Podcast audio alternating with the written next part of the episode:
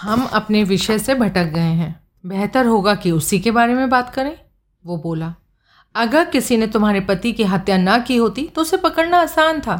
अब तक रकम भी हमें वापस मिल गई होती। लेकिन सौती अडाह की मारी किसी औरत की वजह से गवन का ये क्लियर कट केस उलझ कर रह गया है। उस औरत ने बेवजह मेरे लिए पेचीदगी पैदा कर दी है, क्योंकि जिस रकम को वो दबा कर बैठ गई है, उसकी कतई उसे ज़रूरत नहीं थी। लेकिन जब मुझे उस औरत का पता चल जाएगा तो मैं उसे के लिए भी मुसीबतें खड़ी कर दूँगा। अगर वो समझदारी से काम ले तो अभी भी मुझसे रियायत पर पा सकती है। कितनी सीधी आसान सी बात है। हम्म, बहुत ही ज़्यादा सीधी और आसान बात है। वो मुस्कुराई और फिर पूरी ताकत से तगड़ा हाथ उसके मुँह पर जड़ दिया। मिसेज जौहरी सर्द निगाहों से उसे घूर रही थी। तुम्हारे सवाल का मैंने जवाब दे दिया है। अब तुम मेरे एक सवाल का जवाब दो। तुम मेरे घर में क्या कर रहे थे? उसका ये वार इतना अप्रत्याशित था कि विक्रम हैरानगी से मुँह बाए देखता रहने पर विवश हो गया। स्पष्ट था, उसकी योजना पूरी तरह से पिट चुकी थी और ये भी ज़ाहिर था कि उससे चूक हो गई थी। लेकिन चूक क्या और कहाँ हुई, वो ये समझ नहीं पा रहा था। बोलो, मेरे घर में तुम क्या कर रहे थे? अभी बताया तो था। उसकी बड़ी बड़ी आँखों में अब आत्मविश्वास के गहन भाव परिलक्षित हो रहे थे। जानती हूँ, तुमने बताया था कि मैं बदहवास से लॉन में भाग रही थी और मेरे हाथ में एक ग्रामोफोन रिकॉर्ड था। इसमें सिर्फ़ बाद वाली बात ही सच है। और ये अपने आप में इस बात का सबूत है कि जब मैं अपने कमरे में ग्रामोफोन सुन रही थी, तुम वहाँ पहुँच गए थे। यानी तुम्हें मुझ पर विश्वास नहीं है? बिल्कुल भी नहीं।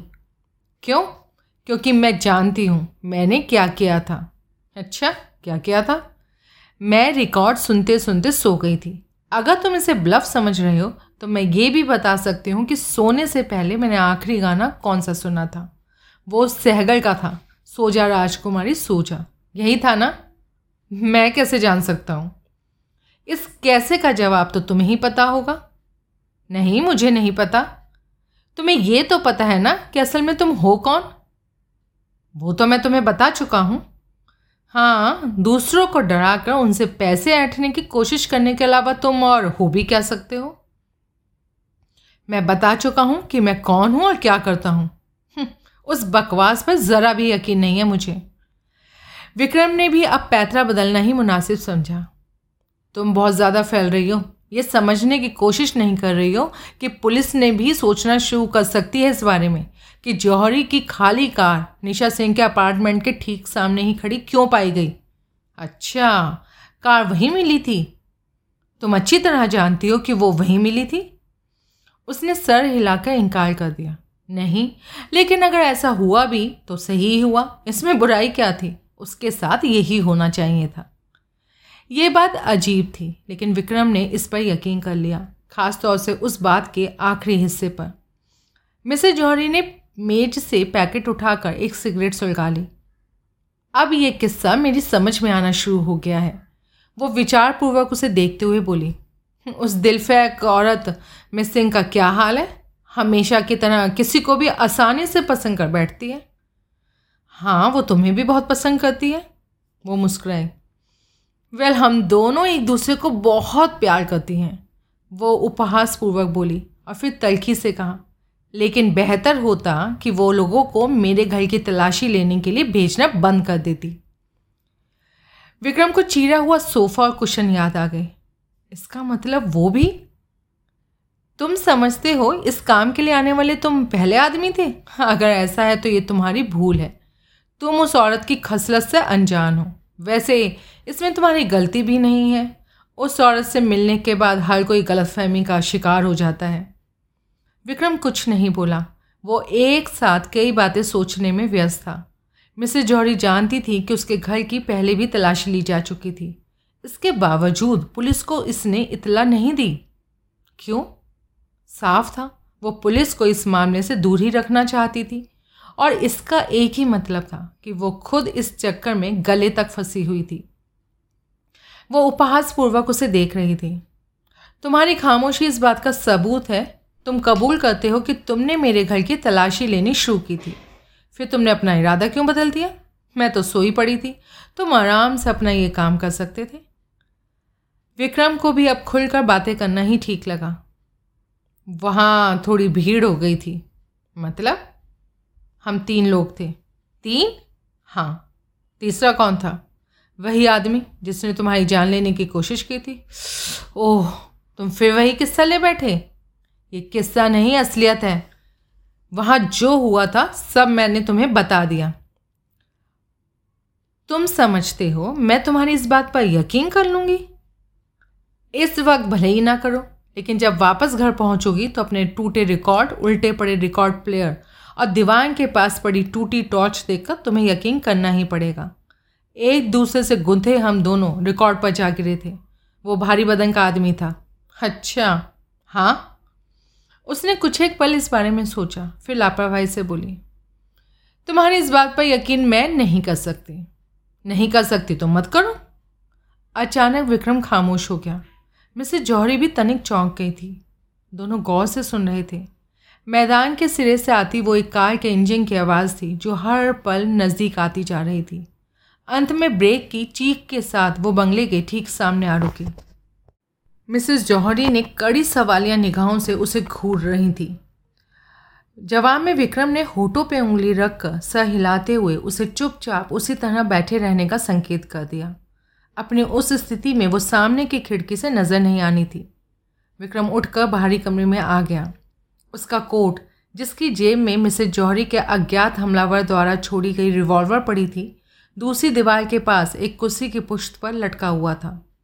जो ही वो आगे बढ़ा, उसकी निगाह प्रवेश द्वार पर पड़ी और बाहर खड़ी अम्बेसडर दिखाई दे गई। कार में एक लड़की अकेली बैठी थी।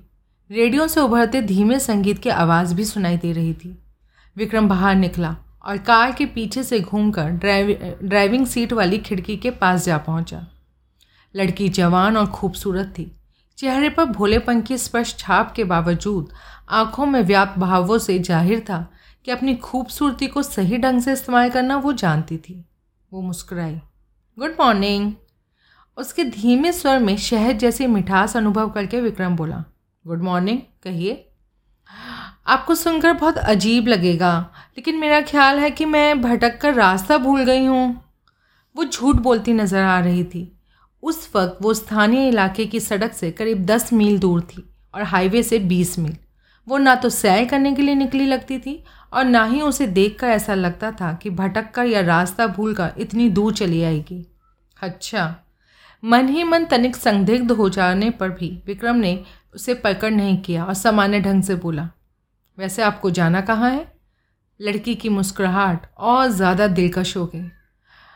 मुझे ना एक फार्म हाउस की तलाश है। वो वैसे ही शहर टपकाते स्वर में बोली आ, उसके मालिक का नाम रतन मोहन है। मुझे कुछ इस तरह का रास्ता बताया गया था। सीधे जाओ, दाएँ मुड़ो, फिर बाएँ, फिर सीधे, फिर इस सड़क पर और फिर उस सड़क पर। अब आप ही बताइए, इस तरह से कहीं पहुँचा जा सकता है, हुँ? यहाँ सड़कों का ना तो कोई नाम है और ना ही कोई रोड साइन है। इसलिए सब गड़बड़ हो गया और मैं भटक कर यहाँ पहुँची। विक्रम ने नोट किया। इस दौरान उसकी निगाहें बराबर आसपास का निरीक्षण कर रही थी। मानो उसे किसी की तलाश थी। रेडियो पर संगीत के स्थान पर अब स्थानीय समाचार आ रहे थे, लेकिन विक्रम ने उस और ध्यान न देकर पूछा, क्या आपको एक गेट से गुजरने के लिए भी कहा गया था? हाँ मुझे अच्छी तरह याद है, गेट के बारे में भी बताया गया था। फार्म हाउस के मालिक का क्या नाम बताया आपने? मिस्टर रतन मोहन। आप उसे जानती हैं? नहीं, ले, क्या आप ही, लेकिन ये कैसे हो सकता है? जो हुलिया मुझे बताया गया था, वो तो आपसे बिल्कुल नहीं मिलता। एक्चुअली मेरा नाम अनिल विश्वास है और मैं यहाँ पर फ़िशिंग के लिए आया हूँ। लड़की ने उसकी शर्ट टाई पैंट और जूतों को देखा। कमाल है, आप इस लिबास में भी फ़िशिंग करते हैं। नहीं, मैं अभी यहाँ पहुँचा हूँ, बस कुछ एक मिनट ही हुए हैं। अचानक एक तेज़ सर्द लहर विक्रम की रीढ़ की हड्डी से गुजर गई। रेडियो पर समाचारों में कहा जा रहा था जौहरी जौहरी, आप अकेले ही फिशिंग के लिए आए हैं? लड़की ने उसे टोका। हाँ। अब विक्रम भारी दुविधा में पड़ गया। उसके लिए कार के पास खड़ा रहकर समाचार सुनना और सुनकर याद रखना ज़रूरी था। साथ ही ये भी ज़रूरी था कि उस लड़की की बातें सुने। सही वक्त पर सही जवाब दे और समझने की कोशिश करे कि वो अजनबी लड़की असल में थी किस फेर में। और इस सबसे ज़्यादा ज़रूरी था, लड़की को ये नोट ना करने देना कि उसका ध्यान रेडियो की ओर था और स्वयं को सामान्य बनाए रखना। बैंक मैनेजर जय नारायण जौहरी 10 सितंबर से गायब था। पुलिस उसकी विधवा मिसेस शैलजा जौहरी की तलाश कर रही है। विधवा? विक्रम की चेतना को तेज झटका सा लगा, यानी जौहरी की लाश मिल चुकी थी। करीब तैतीस वर्षीय मिसेज जौहरी बहुत ही ज़्यादा सुंदर है, उसका होलिया तुम्हारी कार कहाँ है? लड़की ने चारों ओर निगाहें दौड़ाकर पहुँचा। लेकिन विक्रम का ध्यान उसकी ओर ना होकर रेडियो की ओर था। पुलिस को यकीन है कि मिसेस जौहरी नीले रंग की नई फीट में कहीं भाग गई हैं। तुम यहाँ पहुँचे कैसे? लड़की ने फिर पूछा। हत्या के अपराध के संबंध में उसकी तलाश है। मिसेस जौहरी का हुलिया और कार का नंबर। विक्रम ने लड़की की ओर देखा। मैं अपनी वैन से आया था। वो पीछे शेड में खड़ी है। लाश पिछली रात को बरामद हुई थी, लेकिन गबन की गई रकम का कोई सुराग अभी नहीं मिला है। पुलिस को यकीन है कि मिसेस जौहरी की गिरफ्तारी से ये सारा रहस्य सुलझ जाएगा। रात में मिसेज जौहरी के घर आया वो आदमी जान गया था कि जौहरी की लाश बरामद की जा चुकी थी। विक्रम ने सोचा, और वो लोग मिसेज जौहरी को अरेस्ट करने वाले थे।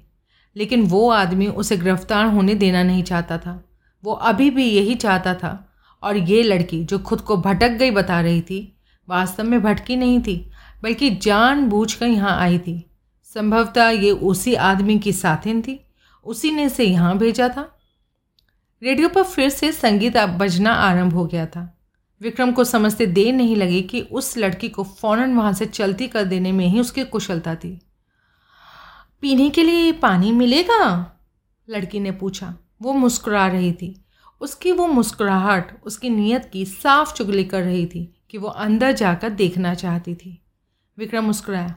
सॉरी बेबी पानी यहाँ नहीं है। मेरे पास तो सिर्फ़ विस्की है।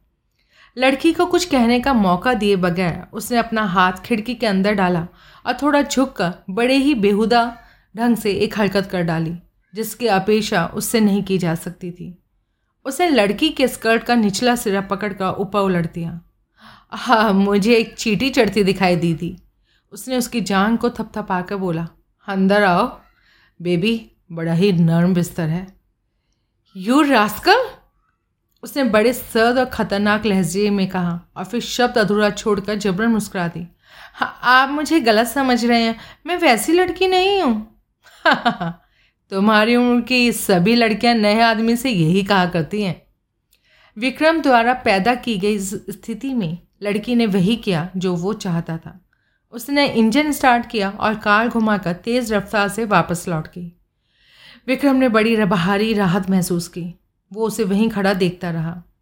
मैदान पार करके कार पेड़ों के पीछे जाकर गायब हो गई। फिर चढ़ाई चढ़ते उसके इंजन की करहाती सी आवाज़ सुनाई दी। कार रुकी नहीं। दूर होती जा रही उसकी आवाज़ अंत में सुनाई देना बंद हो गई। रात वाला हमलावर गन सहित पेड़ों में कहीं छिपा हो सकता था, या अभी तक शहर में ही हो सकता था, और लड़की को उसने छानबीन करने भेजा था। पिछली रात पीछा करने वाली कार अगर उसी की थी तो वो पता लगाने में कामयाब हो गया था कि उनकी कार हाईवे पर कहाँ से मुड़ी थी, और वो जानता था कि उन्होंने इसी इलाके में कहीं होना था। लेकिन इस इलाके में ऐसे बहुत से ठिकाने थे, उसे सभी जगह पता कराना होगा। बशर्ते कि लड़की ये ना समझ गई हो कि वो जानबूझकर उसे भगाकर उसे छुटकारा पाना चाहता था। ये भी हो सकता था कि लड़की जो पता लगाना चाहती थी, उसका पता उसे लग गया था। विक्रम ने बेचैनी महसूस की। असलियत का पता लगाने का एक ही तरीका था। वो यहीं खुले स्थान में खड़ा इंतज़ार करता रहे, जब तक कि रात वाला हमलावर उसके सर पर आ चढ़े। विक्रम अंदर चला गया। मिसेज जौहरी बेडरूम से बाहर आ चुकी थी। बाहरी कमरे में वो मेज के पास खड़ी थी, जिस पर विस्की की बोतल रखी थी। उसने पलट कर विक्रम को घूरा। तुमने रेडियो सुना था? उसने सर हिलाकर इनकार कर दिया। क्यों? बैठो। मेज के उसी सिरे पर बैठ जाओ। वहाँ तुम्हें वहाँ से देखा नहीं जा सकेगा। वो मेज़ पर बैठ गई। हाँ तगड़ा सा ड्रिंक ले लो। क्यों? क्योंकि तुम्हें इसकी ज़रूरत पड़ने वाली है। साफ़ साफ़ बताओ तुम कहना क्या चाहते हो? तुम्हारे पति की लाश मिल गई है और पुलिस तुम्हें ढूंढ रही है। मिसेज जौहरी ड्रिंक बना कर मुस्कुराए। "हम्म, तुम नाटकों में भी काम करते हो क्या? विक्रम गंभीर था। तुम समझती हो मैं झूठ बोल रहा हूँ? बिल्कुल। क्यों? पहले तुम बताओ एन वक्त पर खबर लेकर आने वाली ये लड़की कौन थी? पता नहीं मैं उसे नहीं जानता। हम्म वो तुम्हारी साथिन नहीं थी? नहीं। सच कह रहे हो? हाँ। तो फिर यहाँ क्यों, क्या करने आई थी? तुम्हें ढूँढने। क्या बकते हो? विक्रम एक कुर्सी खींचकर ऐसी स्थिति में बैठ गया, जहाँ से दरवाजे के बाहर दूर तक मैदान को देखा जा सकता था। सुनो, तुम मुसीबत में हो, बड़ी भारी मुसीबत में। अच्छा। ना तो मैं उस लड़की को जानता हूँ और ना ही वो कोई खबर मुझे देने आई थी। विक्रम उसके हस्तक्षेप को नज़रअंदाज करके बोला, उसकी कार में रेडियो लगा था और वो ऑन था। यहाँ वो स्थानीय समाचारों के बारे में बताया गया था। पुलिस हत्या के अपराध के संदेह में तुम्हें ढूंढ रही है। पुलिस ही नहीं, कार वाली वो लड़की भी तुम्हें ढूंढ रही है। अच्छा? तुम इस बारे में जानना चाहती हो? नहीं। लेकिन अगर तुम सुनाना चाहते हो तो सुना सकते हो। विक्रम उसे बताने लगा। वो बेमन से सुनती रही और उसके कथन की समाप्ति पर पूछी, बस? हाँ. मिसेस जौहरी ने अपना बैग खोला, एक छोटा शीशा और मेकअप का कुछ सामान निकाल कर मेज़ पर फैला दिया। विक्रम की ओर ध्यान दिए बगैर मशीनी ढंग से अपने चेहरे का हुलिया सही करने लगी। विक्रम हैरान था। ये सब जानने के बाद भी ज़रा भी विचलित वो नहीं हुई थी। वो औरत घमंडी, खुद खुद पसंद और बड़े ही कुटिल दिमाग वाली थी। वो कौन सी नई चाल सोच रही थी? इसका अनुमान लगा पाना नामुमकिन था। इस सब के बावजूद उसे अवॉइड नहीं किया जा सकता था और इसकी वजह थी उसका अविश्वसनीय रूप से सुंदर होना। खामोश बैठा, उसे देखता विक्रम सोच रहा था, क्या उसे पुलिस के हवाले करने से उसकी समस्या हल हो जाएगी? क्या वो एक लाख रुपए का वो इनाम पा सकता था? नहीं, क्योंकि वो इनाम गबन की रकम को बरामद करने वाले के लिए घोषित किया गया था। मिसेज जौहरी की गिरफ्तारी के लिए नहीं।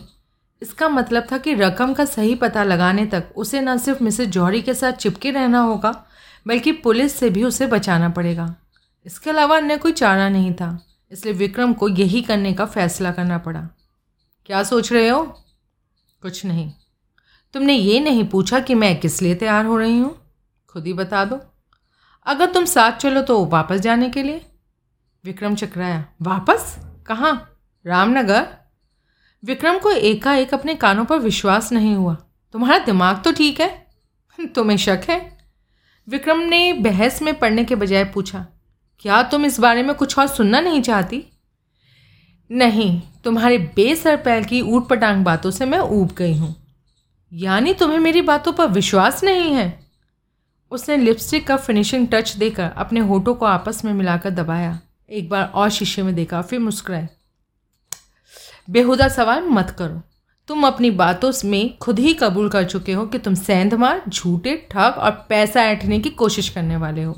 मानना पड़ेगा, तुम्हारे अंदर काफ़ी खूबियाँ हैं, लेकिन तुम्हारा मुझसे अपनी बातों पर विश्वास करने के लिए कहना बेइज्जती करने जैसा है। विक्रम को ताव आने लगा। उसने मेज पर झुककर हाथ आगे बढ़ाया और उसकी कलाई थाम ली।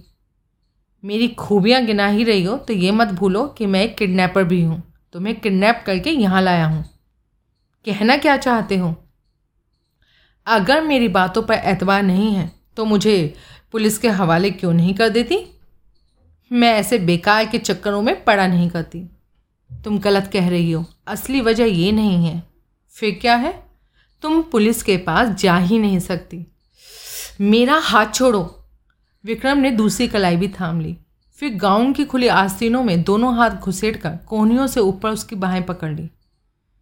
कान खोल कर सुन लो, मुझे वो रकम चाहिए और मैं उसे हासिल करके रहूँगा।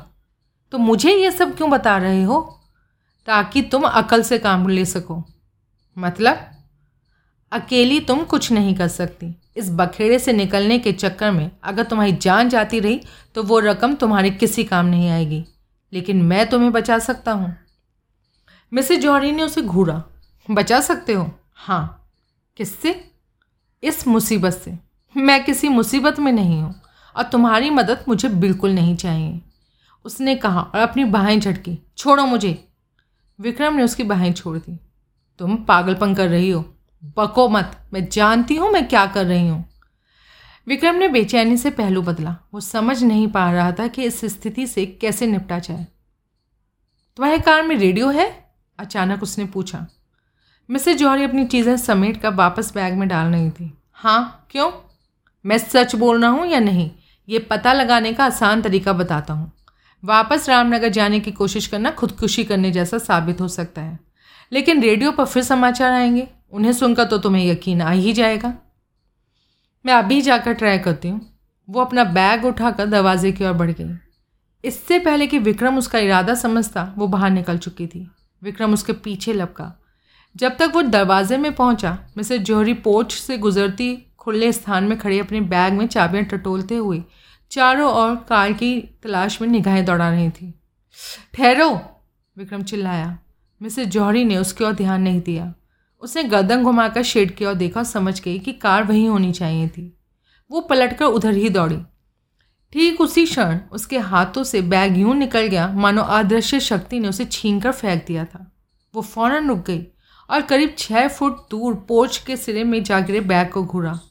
ठक उसके साथ साथ विक्रम को भी सामने वाली दीवार में किसी चीज़ के ज़ोर से आ जाकर टकराने की आवाज़ सुनाई दी। मिसेस जॉरी यूँ डर गई कि मानो उनके जिस्म को लकवा मार गया था। विक्रम उस आवाज़ के सुनाई देने से पहले ही उसकी ओर दौड़ चुका था। फिर आवाज़ सुनते ही वो समझ गया था कि साइलेंसर फिटेड राइफल से फायर किया गया था और फायर करता मैदान से परे कहीं कोई 200 गज के फासले पर था। मिसेज जौहरी ने पुनः भागना चाहा तो विक्रम ने उसे अपनी बाहों में दबोच कर उठा लिया। वो फिरकने की भांति घूमा और उसे साथ लिए दो ही डगों में वापस पोच में आ गया। फिर उसी तरफ़ दरवाजे की ओर झपटा। अचानक उसका पैर मुड़ा और संतुलन बिगड़ जाने के कारण मिसेज जौहरी के साथ लिए खुले दरवाजे में जा गिरा। जो ही वो फर्श से टकराए, सनसनाती हुई एक गोली उनके ऊपर से गुजरी। विक्रम ने देखा सामने मेज पर रखे कॉफ़ी के एक प्याले के परखच्चे उड़ गए हैं। हवा में उछलकर उसके टुकड़े नीचे आ गिरे हैं। दरवाजे से अलग हटने के लिए विक्रम मिसेज जौहरी को साथ लिए एक तरफ़ लुढ़का और दरवाजे के पलने पर ज़ोर से ठोकर मार दी। इस बीच एक और फायर किया जा चुका था। दरवाज़ा बंद होने से पहले चौखट से टकराई गोली पिछली दीवार में जा घुसी। वहाँ कील पर टंगा एक फ्राइंग पैन उछल कर नीचे जा गिरा।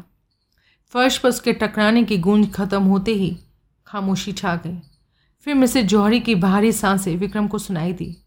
वो दोनों फर्श पर पड़े थे और उनके चेहरे एक दूसरे से कुछ एक इंच की दूरी पर ही थे। विक्रम ने नोट किया मिसेज जौहरी का चेहरा कठोर था। उनकी आँखों में डर के स्थान पर अब स्थिति को समझ रही होने के भाव नज़र आ रहे थे। इतना ही काफ़ी है या कोई और सबूत चाहिए? वो कुछ नहीं बोली। विक्रम उठकर बैठ गया। वो भी उठने की कोशिश कर रही थी। उसके चेहरे के एक साइड में मेकअप के ऊपर धूल की परत जम गई थी और गर्दन पर हल्की सी खरोच नज़र आ रही थी। इसी तरह पड़े रहो, पड़े रहोगे? विक्रम ने कहा। हाथों और घुटनों के बल चलता हुआ वो आगे बढ़ा और सामने वाली खिड़की की बगल में खड़ा हो गया। बंद खिड़की के कांच के पल्ले के एक कोने से उसने सावधानीपूर्वक बाहर देखा। धूप में नहाया मैदान पूरी तरह खाली था। हमलावर अनुमानतः मैदान से परे पेड़ों में राइफल लिए पड़ा किसी चीज़ के हिलने का इंतज़ार कर रहा था। संभवतः और ज़्यादा पास आने की कोशिश वो नहीं करेगा। कम से कम दिन की रोशनी में तो बिल्कुल भी नहीं। और इस बीच बाहर, उस सड़क पर उनमें से कोई कहीं नहीं जा सकेगा। बेवकूफ़ कमीना मिसेज जौहरी बड़बड़ाई विक्रम ने पलट कर देखा। वो सामने वाली और पिछली खिड़कियों के बीच में आ खड़ी हुई थी। विक्रम कुछ कहने की बजाय उसकी ओर झपटा और उसकी पीठ में बाहर डालकर उसे साथ लिए स्वयं को नीचे गिरा दिया। ठीक उसी क्षण सामने वाली और पिछली खिड़कियों का कांच टूटा और उसके टुकड़े फर्श पर आ गिरे। क्या हुआ है तुम्हें? पागल हो गए हो? किसी खूबसूरत और क्रोधित जंगली बिल्ली की भांति विक्रम की बाहों में फंसी वो उसकी बगल में पड़ी थी। विक्रम ने एक बाह अलग करके उसके गाउन के सामने वाले हिस्से पर पड़ा कांच का एक टुकड़ा उठाकर सामने वाली खिड़की की ओर उछाल दिया। मिसेज जौहरी ने उधर देखा। ओह, खिड़की के टूटे कांच पर निगाह पड़ते ही उसके मुँह से निकला। समझ गई। तो फिर एक बार और गोली चलाई गई थी? हाँ और एक बात और भी समझ लो। क्या? अगर तुम दोबारा इसी तरह खिड़की के सामने खड़ी होना चाहती हो तो ऐसा करने से पहले मुझे बता दो, वो रकम कहाँ है? क्योंकि तब तो तुम्हें उसकी ज़रूरत पड़ेगी नहीं। बेकार की बातें मत करो, ये सोचो अब क्या करना है। अगर मुझे बार बार तुम्हें इसी तरह फर्श पर गिराने में ही सारा वक्त बर्बाद ना करना पड़े तो कई सारे काम किए जा सकते हैं। मसलन, पहले ये बताओ, अब तुम्हारा इरादा क्या है? क्या तुम यहाँ ठहर सकती हो? हम्म गुड अब देखो मैं क्या करता हूँ। विक्रम उसके ऊपर से गुजर कर फर्श पर रेंगने लगा। खिड़कियों से दूर पहुँच कर उठा और बेडरूम में दौड़ गया। बिस्तर से दो कंबल उठाकर उनमें से एक उसने बेडरूम की खिड़की पर इस तरह टांग दिया कि वो पूरी तरह ढक गई। दूसरा कंबल लेकर वो वापस उसी कमरे में आ गया। हाथों से अपना चेहरा ढक लो। वो पिछली खिड़की के बगल में खड़ा होकर बोला, क्यों? अभी फिर गोली चलेगी और कांच टूटेगा। पीठ के बल फर्श पर पड़ी मिसेज जौहरी ने अपने हाथों से चेहरा ढक लिया। विक्रम ने कंबल खोलकर खिड़की पर फेंका। पर्दा टांगने वाली पुरानी रोड, रॉड पर उसका ऊपरी सिरा गिरा और दोनों और लगे हुकों में उलझ कर नीचे लटक गया। खिड़की पूरी तरह कवर हो गई। तभी सामने वाली खिड़की का कांच फिर टूटा और कंबल को भी ज़ोर से झटका लगा, लेकिन वो नीचे नहीं गिरा। अलबत्ता उसमें एक सुराख हो गया। विक्रम ने फ़ौरन चारों ओर निगाहें दौड़ाई। पिछला दरवाज़ा लॉक्ड था।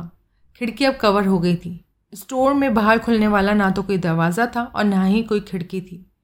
फायर करता बंगले की साइडों या उसके पिछवाड़े तक तो चुपके से आ सकता था, लेकिन अंदर ना देख पाने की वजह से गोली वो नहीं चला सकता था और ना ही अंदर घुसने की हिम्मत कर सकता था, क्योंकि वो जानता था कि विक्रम के पास उसकी रिवॉल्वर थी।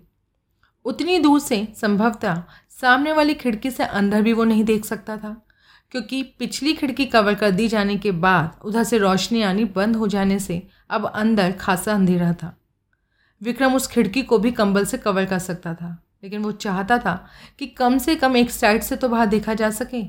चारों ओर से खुद को ढक लेने के बाद यह अनुमान लगा पाना असंभव था कि बाहर फायर करता कहाँ था। इसलिए पूरी तरह बंद होकर बैठ जाने वाला आइडिया उसे जचा नहीं। अब मैं उठ सकती हूँ? नहीं, इसी तरह पड़ी रहो। हजीब मुसीबत है। विक्रम गौर से उसे देख रहा था। इस गाउन के नीचे तुमने कुछ और पहन रखा है? कौन सा गाउन? जो ये पहना है। ये तुम्हें गाउन नज़र आता है?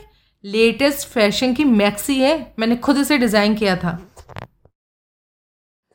उफ, ये औरत। ये सोचता हुआ वो एकदम से कमरे में दौड़ा और वहाँ पर बिस्तरों में उलट पलट करने लगा। अंत में वो चीज़ मिल ही गई जिसकी उसे तलाश थी। वो एक बेडशीट थी। उसे हाथ में लिए वो वापस कमरे में लौटा। सामने वाली खिड़की की बगल में खड़ा होकर चादर को खोलकर पर्दा टांगने वाली रॉड पर फेंका। वो फिसल कर नीचे आ गिरी। उसने पुनः उठाकर कोशिश की। चादर हुकों में अड़कर पर्दे की तरह लटक गई और अंदर और भी ज़्यादा अंधेरा हो गया। इस दफ़ा बाहर से कोई फायर नहीं किया गया। विक्रम पीछे हट गया। चादर पतली थी। बाहर धूप फैली होने की वजह से तेज़ रोशनी में मैदान दूर तक नज़र आ रहा था। कहीं किसी प्रकार की कोई हरकत नज़र नहीं आई। अब ठीक है, वो अंदर नहीं देख सकेगा। मिसेज जौहरी उठकर खड़ी हो गई। कुछ देर पहले की उसकी तमाम शोखी गायब हो चुकी थी। वो फिर पहले की भांति सर्द नज़र आ रही थी। लेकिन अब हम करेंगे क्या? पता नहीं।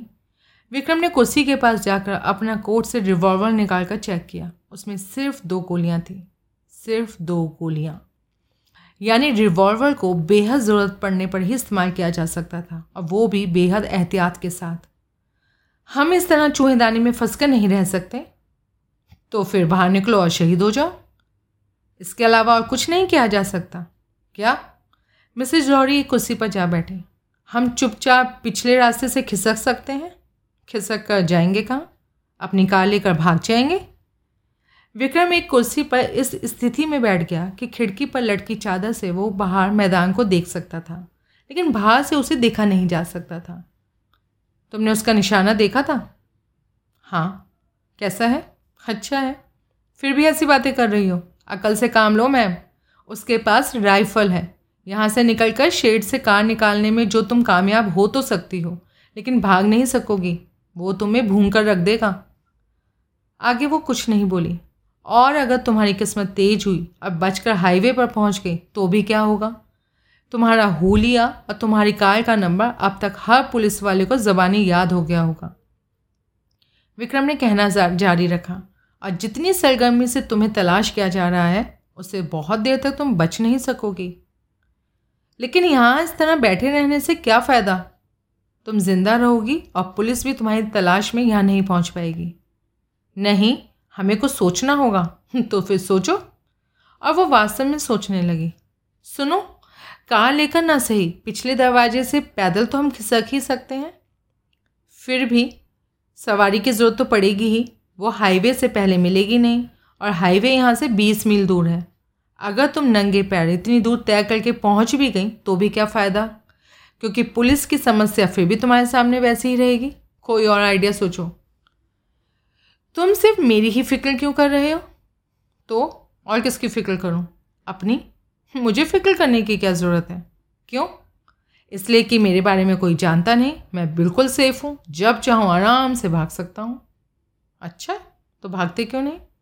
तुम्हें मुसीबत में छोड़कर मैं भाग नहीं सकता। और मेरे चले जाने के बाद तो तुम डर के मारे ही मर जाओगी। मेरी वजह से तुम जैसी खूबसूरत औरत को जान देनी पड़ी, ये मैं बर्दाश्त नहीं कर सकता। मैं डरपोक नहीं हूँ। यही तो तुम्हारी बदकिस्मती है। तुम जितनी खूबसूरत हो, अगर उतनी ही भली और समझदार होती ना तो इस मुसीबत में नहीं फंसते। लेकिन तुम जितनी खूबसूरत हो, उससे कहीं ज़्यादा सख्त और चालाक हो। तुम जो ऐसी औरत मैंने पहले कभी नहीं देखी। ओह, तुम मुझसे पहले काफ़ी औरतें देख चुके हो, हुँ? नहीं, इस मामले में मैं कोई ख़ास तजुर्बेकार नहीं हूँ। और उसने बातचीत का विषय बदल कर पूछा बाहर से जिसने गोलियाँ चलाई हैं और अभी भी घात लगाए हुए है, वो कौन है? पता नहीं। वो वही आदमी है जिसने पिछली रात तुम्हारी जान लेने की कोशिश की थी। उसे तो जानती हो। नहीं तो फिर वो तुम्हारी जान क्यों लेना चाहता है? पता नहीं। क्या मतलब पता नहीं? ये तो पता होगा ना, तुम्हारे पति की हत्या किसने की थी? क्या मतलब? सीधी सी बात है, उसकी हत्या तुमने की थी या तुम्हारे कहने पर बाहर मौजूद आदमी ने? या फिर तुम दोनों ने मिलकर? मैं इस बारे में कुछ नहीं जानती लेकिन मैं जान गया हूँ। क्या वो आदमी इस सारे बखेड़े में तुम्हारा पार्टनर रह चुका है? अब ये बताओ तुम दोनों में से रकम किसके पास है? मुझे कुछ नहीं कहना। कार में जो लड़की आई थी वो कौन थी?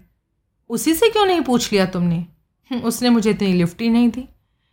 तुम जैसे आदमी को कोई औरत लिफ्ट ना दे मैं नहीं मान सकती। वो हँसी। विक्रम उसकी ओर ध्यान न देकर सोचने लगा। इस औरत के साथ वो खुद को भी मुसीबत में फंसा बैठा था। ये सब करना उसकी मजबूरी थी और इसका कोई अफसोस उसे नहीं था। लेकिन वो एक अच्छे मकसद के लिए ये सब कर रहा था।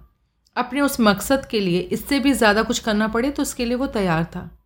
लेकिन जो वो चाहता था, वो इस पर निर्भर करता था कि वो रकम उसके पास थी या नहीं।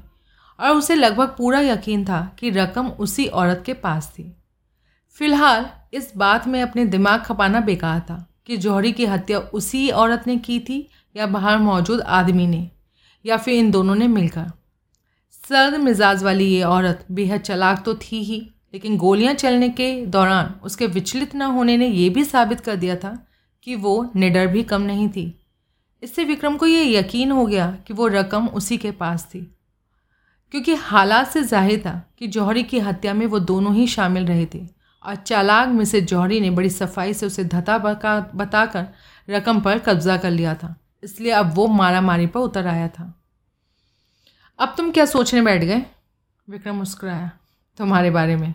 देखो, तुम बता चुके हो कि तुम बच निकल सकते हो। तो तुम्हारी इस बात से मैं सहमत हूँ।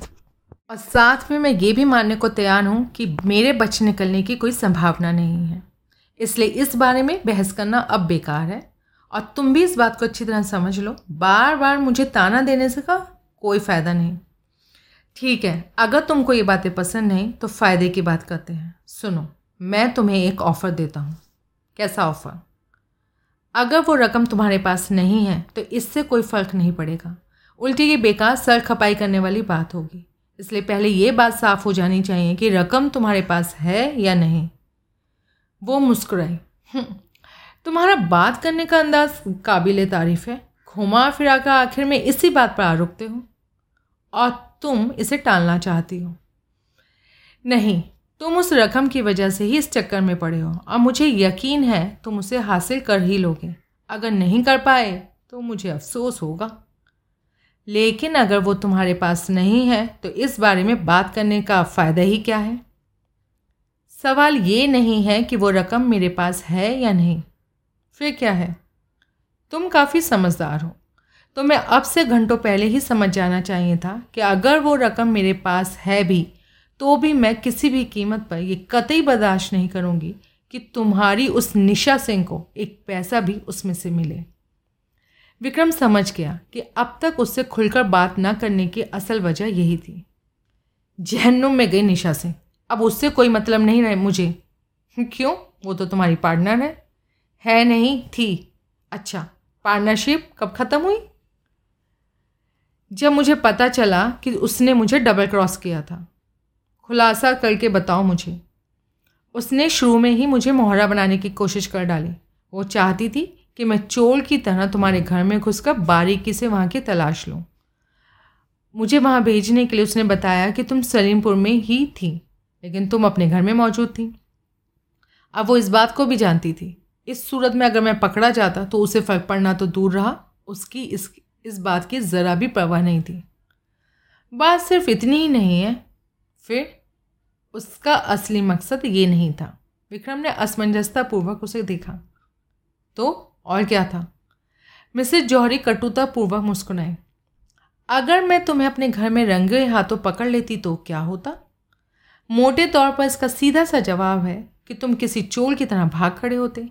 लेकिन ये भी तो हो सकता था कि अचानक बुरी तरह बौखला जाने पर या बचकर भाग जाने के लिए तुम मेरी जान ही ले लेते और इस तरह मेरा कांटा हमेशा के लिए निकल जाता और तुम खुद को ब्लैकमेल किए जाने की स्थिति में फंसा बैठते।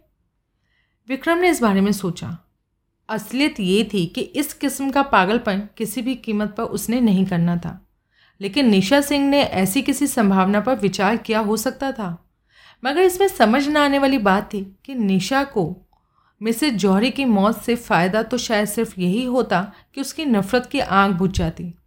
लेकिन इस फ़ायदे के मुकाबले में नुकसान के तौर पर उसे साठ लाख रुपए की उस रकम को हासिल करने का ख्याल हमेशा के लिए अपने दिमाग से निकाल देना पड़ता। जिसे पाने के लिए वो बुरी तरह मरी जा रही थी। क्योंकि मिसेज जौहरी की मौत के साथ ही उस रकम का पता लगाने की उम्मीद भी ख़त्म हो जानी थी। इसलिए मिसेज जौहरी की इस बात से सहमत वो नहीं था। इसके बावजूद इस बारे में मिसेस जौहरी से बात करने का या बहस करने की कोई तुक भी नहीं थी। तुम्हारी सहेली निशा सिंह ज़रूरत से ज़्यादा चलाक है। इसलिए मैंने उसका साथ छोड़ दिया। और अब तुम किसी और का साथ पकड़ना चाहते हो? विक्रम उठकर खिड़की के पास पहुँचा। सावधानी पूर्वक बाहर देखा। मैदान में कोई जीवित प्राणी नज़र नहीं आया। वो वापस आकर अपनी कुर्सी पर बैठ गया। हाँ जानकर खुशी हुई। वो उपहास पूर्वक बोली, खुशी का इजहार करने के बजाय मतलब की बात करो। क्या वो रकम तुम्हारे पास है? हो सकता है। कहाँ है? मैंने कहा हो सकता है। बात को घुमाओ मत। सीधा और साफ़ जवाब दो। क्यों? मेरे मेरे, मुझे तुम्हारे साथ देने में कोई दिलचस्पी नहीं है। सवाल दिलचस्पी का नहीं है, ज़रूरत का है। मतलब अपने हालात पर गौर करो तो खुद ही समझ जाओगी। तुम्हारे सामने इसके अलावा और कोई चारा नहीं है। मुझे तो ऐसा कुछ नज़र नहीं आता। जानबूझकर खुद को अनजान ज़ाहिर मत करो। तुम्हें सब नज़र आ रहा है। फिर भी मैं बता देता हूँ। सुनो, अंधेरा होते ही मैं यहाँ से निकल सकता हूँ और निकल भी जाऊँगा। उस हालत में तुम्हारा बाहर मौजूदा दोस्त अंदर आकर तुम्हारी छाती पर आ चढ़ेगा और तुम्हें गोलियों से छलनी कर देगा। तब साठ लाख की वो रकम तुम्हारे किसी काम नहीं आएगी। अब तुम खुद ही फैसला करो, तुम्हें मेरी ज़रूरत है या नहीं। मिसेज जौहरी के चेहरे पर विचारपूर्ण भाव दिखाई देने लगे। तुम क्या चाहते हो? उसने अब संक्षिप्त मौन के बाद पूछा, और क्या है तुम्हारी ऑफ़र? पहले रकम के बारे में बताओ। हाँ वो मेरे पास है। मुझे टालने या गोली देने की कोशिश तो नहीं कर रही हो? मिसेज जौहरी ने सब निगाहों से उसे घूरा। मैं बता चुकी हूँ, रकम मेरे पास है। विक्रम जानता था, उसे कोई जल्दी नहीं थी। वो बराबर उस पर दबाव डालता रह सकता था। इस पर हमें इस ढंग से गौर करना होगा, वो गौर से उसे देखता हुआ बोला कि तुम ख़त्म हो चुकी हो। यह असलियत ये है कि हम दोनों ही इससे बखूबी वाकिफ़ हैं। कच्चे धागे में बंधी दो दो नंगी तलवारें तुम्हारे सर पर लटक रही हैं। उनमें से कोई भी टूटकर गिर सकती है। अगर तुम्हारी तकदीर